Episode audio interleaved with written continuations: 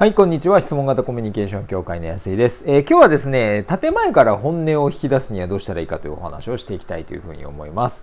えー、これはね、あのー、まあ、会社の上司部下でもそうですし、あの、そうじゃなくてもね、あの、人とのコミュニケーションで、なんかこの人本音で話してくれてるかなとか、これって本心なのかなとかっていうふうに、こう疑問を持つというかね、えー、感じることがあるかと思いますので、まあ、それについてのね、えー、なんか私なりに思うことをお伝えしたいと思います。はい。えっ、ー、とね、2つあるかなと思ってるんです。まあね、本当は1つなんですけど、まあ一応2つあるかなと思ってます。はい。えー、1つは何かというと、まあそもそも信頼関係が構築できてないというケースです。はい。まあ、ですから相手との信頼関係が構築できてないケース。それから2つ目はですね、えっ、ー、と、話す相手自身もですね、えー、本人が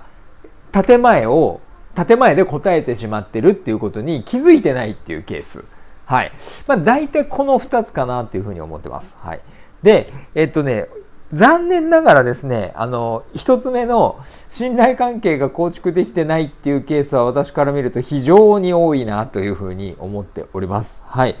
えー、っとですね、うんこれちょっと聞いた話、うろ覚えなんですけど、あのー、こんな話聞きました。ある会社の調査調査でですね、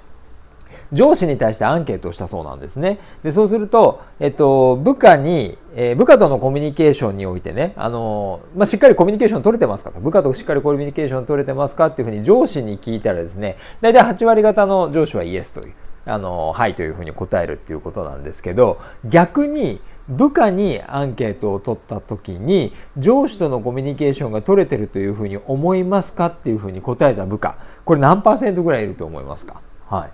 これね実はね2割ぐらいだそうなんですね。はい。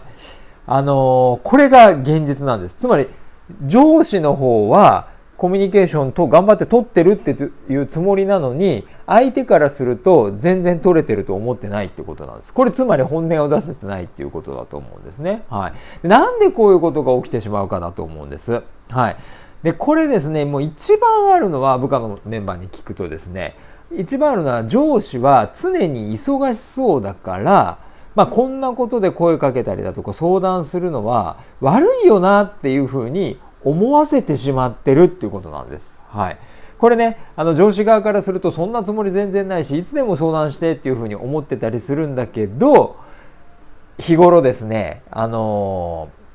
ー、なんかいつも忙しそうにしてたら思いっきりそう見られますし、そんなつもりなくてもなんかこう、あの難しい顔をしてですね、えー、仕事に集中して頑張ってるとかっていう風なね、えー、感じがですね実は相手にそういうことをね思わせてしまうっていうことがねあるんですね。はいまあ、ですから上司の方はね自分が思っている以上に日頃から話しやすい雰囲気を作るっていうことがとても大事なんですね。はい、集中して仕事する時とかでもですねあの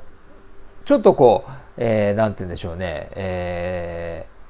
ー、まあ意識的に柔らかくするっていうのもそうですし、まあ、声をかけてきた時とかもね、あのごめん今ちょっと忙しいとかっていうふうにね言うんじゃなくってちゃんとあの相手の方を見てですね、ああ、ごめんっつって、ちょっと今取り込み中なんでな、いつ頃でいいかなとかっていうね、ちょっと優しい応対を心がけるっていうね、はい、そういうことが必要かななんていうふうに思ってます。はい。特に、あのー、まあ今ね、えー、まあリモートとかも増えてきてると思うんで、なかなかそういうちょっとしたね、やり取りができないなんていうケースもあるかというふうに思いますが、まあそういう時とかでもですね、例えば、あのー、まあ LINE とかね、メールとかでのやり取りなんていうのも、すごくあの大事かなって思います。まあ、ちょっとしたやり取りもね、了解とかって一言で済ますんじゃなくてね、もうすごく助かるよとかありがとうとかっていうね、あのここでもお伝えしてます。承認とかがものすごく大事になってき,、えー、きます。はいまあ、ですのでね、えー、しっかり、まあ、リモートなんかの時はねここでもお伝えしているようなねワンオンワンとかですねやっぱり週1回は面談でちょっとしっかりとね、えー、部下と話す時間なんていうのを取る。えー、しかもそれもね、業務のやり取りだけじゃない、ね、部分でね、え、部下がどんなことを日頃感じているのか思っているのかとかっていうね、人として相手を見て、え、コミュニケーションを取っていくっていうことがとても大事になってくるかな、なんていうふうに思います。はい。えー、まあ、それが一つ目、信頼関係をね、そもそも信頼関係が構築できてなくて構築をしようという話。で、二つ目はですね、その、えー、さっきのワンオンワンとかでもあると思うんですけど、えー、どうもね、あの相手自身も建前になっちゃってるのが気づいてないっていうケースがあるんですね。はい。でも、これは、あの上司であるね、まあ、上司ではなくてもいいんですけど、こちらががね、気づくことってあると思うんです。これなんかちょっと本音で言ってんのかなとか、なんかちょっと違う気がするなっていう場合、それはですね、やっぱりそ、それを伝えるっていうことなんですね。はい。えー、っと、それ本当に大丈夫とかね、あの、なんか、あの、なんとなくで答えちゃってたりしないかななんとかね、はい。えー、本当にそれでやれそうとかね、はい。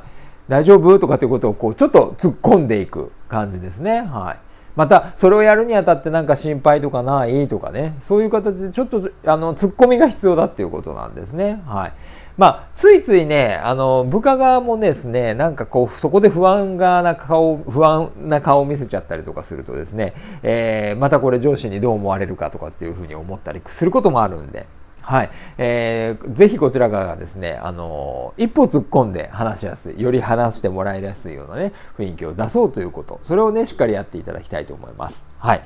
ただ、これ問題がありましてですね、実はこれは、先ほど言った1の信頼関係っていうのが構築ができてたら、できてたら、その、ちょっとね、深い突っ込みも相手は受け止めてくれるんです。だけど、この信頼関係ができてない中でツッコミをしていくとですね相手は逆に詰められてるみたいな感覚を覚えてしまうっていうことがあるんですね。はいまあ、ですから実はこの2もあるんだけど1これがね大事になってくるということでございます。まあ、ですのでえっ、ー、と、建前をばかり言う相手を変えようとするんではなくって、もう前提としてね、上司の、上司である立場はですね、どうしても部下に本音を話させないような関係性なんだということを理解して、自分から一歩でも二歩でも、ね、相手に歩み寄っていくっていうね、そういう姿勢を示していくっていうのが、えー、やっぱり鍵かなというふうに思います。はい。ぜひね、えー、その辺の細かいところについては、まあ、この質問型コミュニケーションとかをね、学んでいただいて、